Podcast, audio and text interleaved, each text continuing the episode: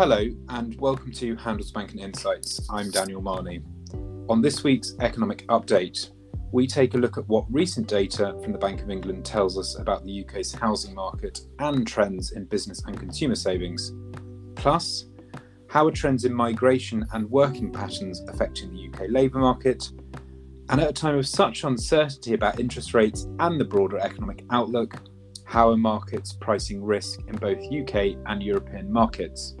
Joining me this week is James Sproule, Handelsbanken UK's chief economist.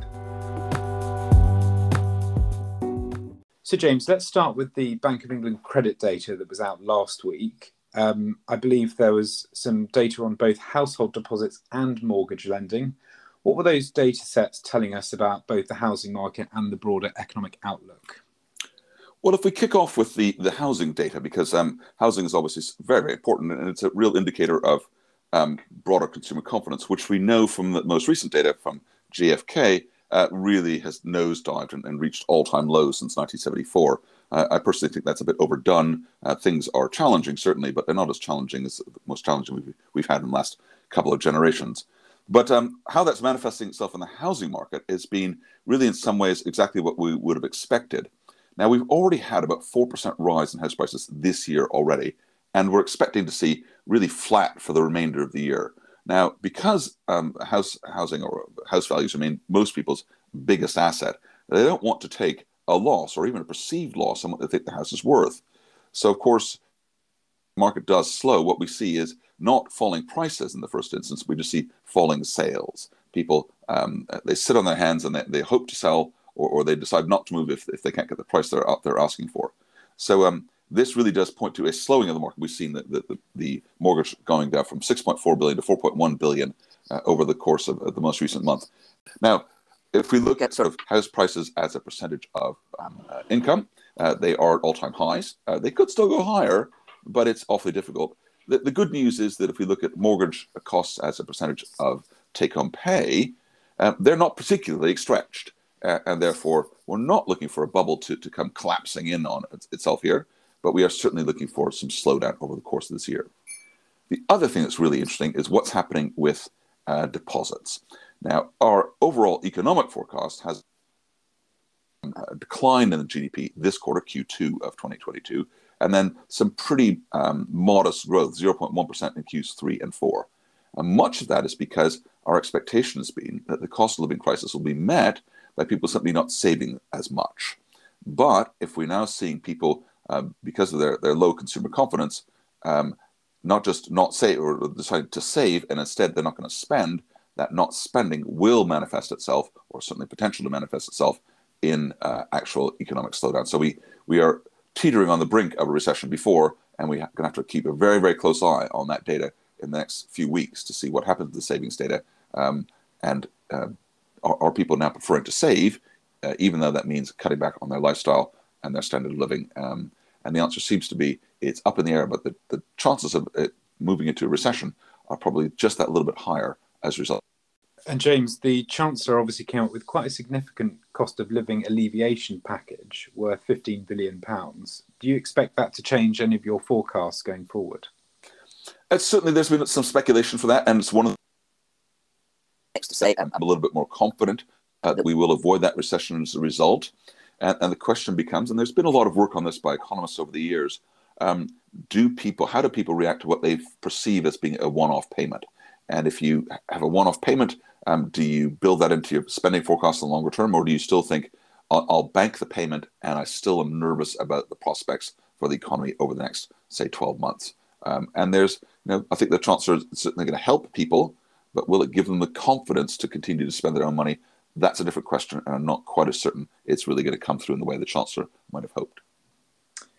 Okay, well, let's turn to the UK labour market. Um, some of the headline numbers quite positive. So, if you look at the headline unemployment rate, for example, that would suggest that the labour market is in good health. Um, but let's look at two specific um, aspects that I know you've been studying over the past uh, couple of weeks. UK um, migration what's been happening uh, in terms of net migration? How how might that affect the labour market in the next few years?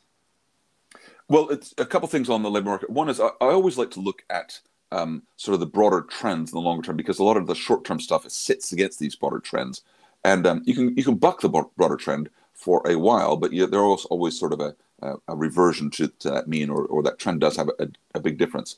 And looking at all this economic data that, that you and I look at on a weekly basis, Daniel, one of the most predictable, of course, is demographics. And how many 45 year olds are there going to be in 10 years' time? Well, count the 35 year olds up right now, and you've got the number. So demographics really, really predictable in comparison to so much of the stuff that we look at. Now, what the demographic said to us is that the UK working age population will be falling by about 0.1%. So not enormously, but it used to be growing until about uh, 2010. It will be falling uh, over the next sort of 15, 20 years. So that's just sort of one of the backdrop numbers. What's happened in terms of migration, of course, um, a lot of people expected migration to change quite significantly as a result of Brexit. Now, there wasn't an immediate uh, impact that we could see coming out in 2016 um, uh, when the Brexit vote took place, but we certainly could see an enormous migration uh, impact as a result of COVID. Now, we know lots of people went home uh, and they may not have come back. We also, by the way, saw the same phenomenon happening in, in, in places like Germany, where lots of workers who, who had not from Germany had also gone home back to Eastern Europe. The question is, will they come back and where will they come back from or where will new migrants come from? Here in the UK, it seems that we are getting uh, migration numbers coming back up reasonably quickly, but, and it's a big but, they're quite different types of migrants, much more global in their scope, uh, and um, uh, the number of low skilled migrants has really come down as well. And I think what we're seeing here is some of that friction that businesses which had grown used to being able to utilize lots of relatively low paid workers are finding life difficult. And that could be your local restaurant, it could be your local um, uh, uh, construction place. It could also be, of course, your, your local airport, uh, which uh, employs lots of people on relatively low salaries.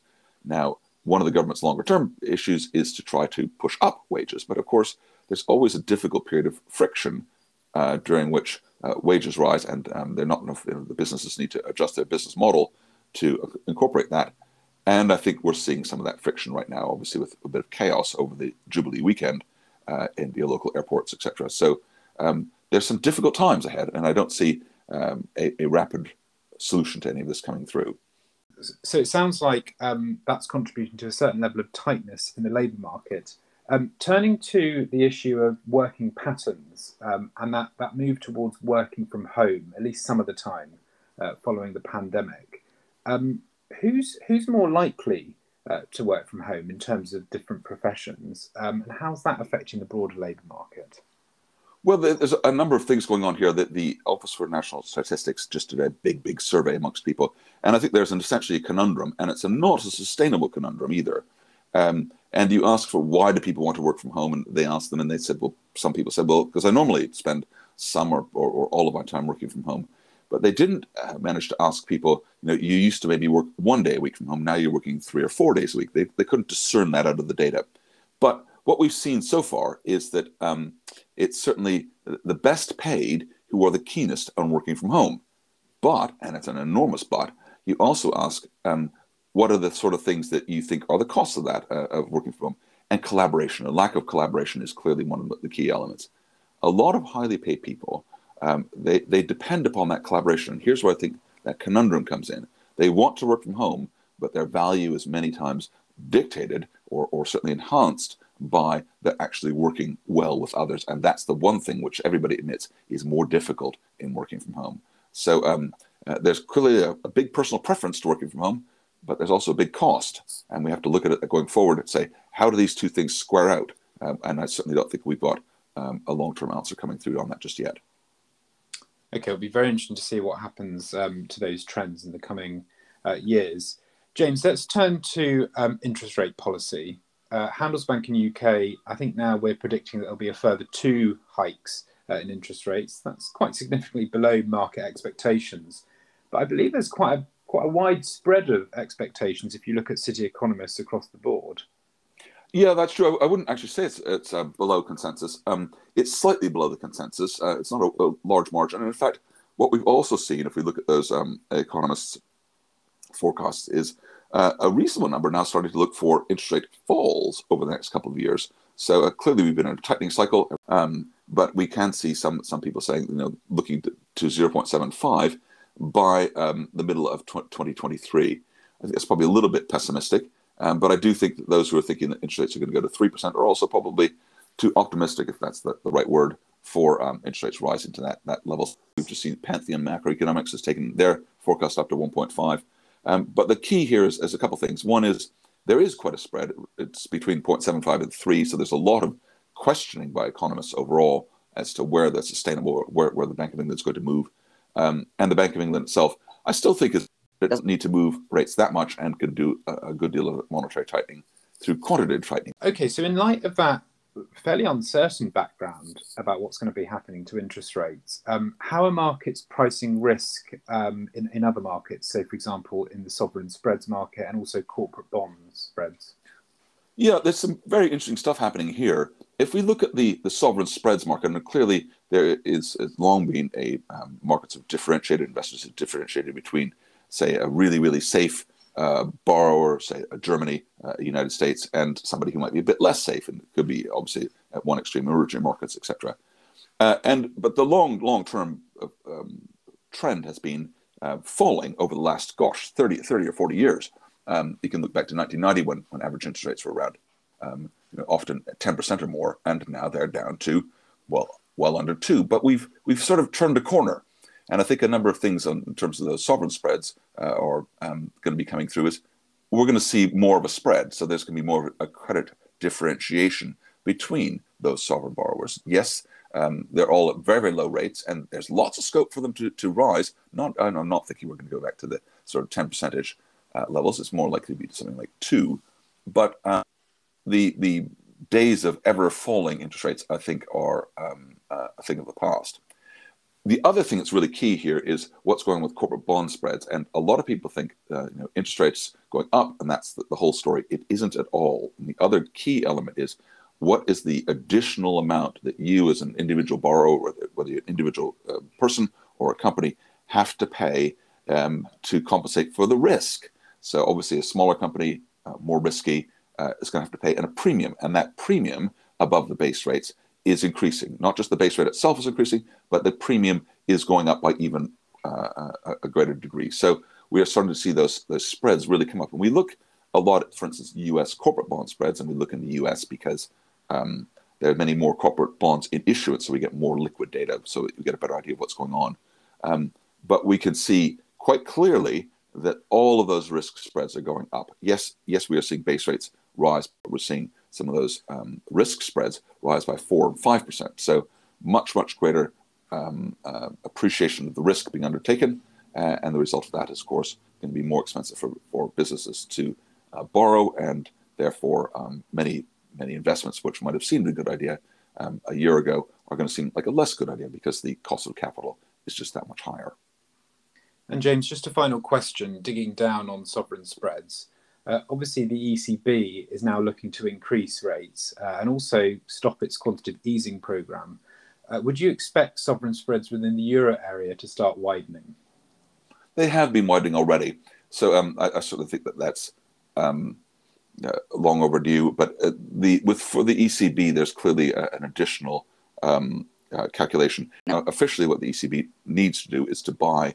It, it can't sit there, for instance, just support Italian debt it has to buy them all in in ratio of, of the Italian economy to the rest of the eurozone, which means that they they end up buying a lot of, of uh, German debt, for instance, which they may or may not want to have on their balance sheet.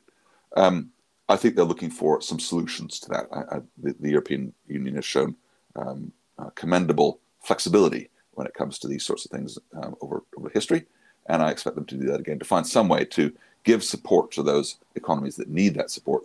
If there wasn't um, continuing purchases by the central bank, um, one one has to wonder at what point would or how high would interest rates rise for that uh, to find that level of support um, and investor interest. Uh, clearly, it's not where we are just now, but I think that the ECB is spending a lot of time thinking about that that very question. James, thanks so much for your insights uh, today, and look forward to chatting next week. Thanks, Daniel. Thanks for listening to Handelsbanken Insights. If you've liked what you've heard don't forget to rate us on the app where you're listening because it helps other people find us. You might also want to share this episode on social media. See you next time.